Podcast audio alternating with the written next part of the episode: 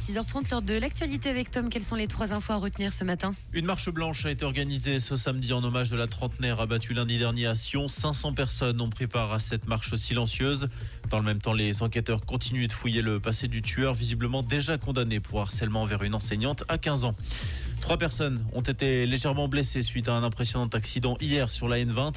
Le carambolage s'est produit vers 7h30 le matin entre Malvilliers et Boutevilliers en direction de Neuchâtel. 16 véhicules ont été impactés, notamment à cause du brouillard givrant. La Suisse n'a pas brillé lors de ces Swiss Hockey Games de Zurich. Trois défaites en trois matchs pour les hommes de Patrick Fischer. Défaite 3-4-3 hier face à la Finlande. Cette saison, les Suisses se sont inclinés six fois en six rencontres. Rouge, là tu reviens à 7h.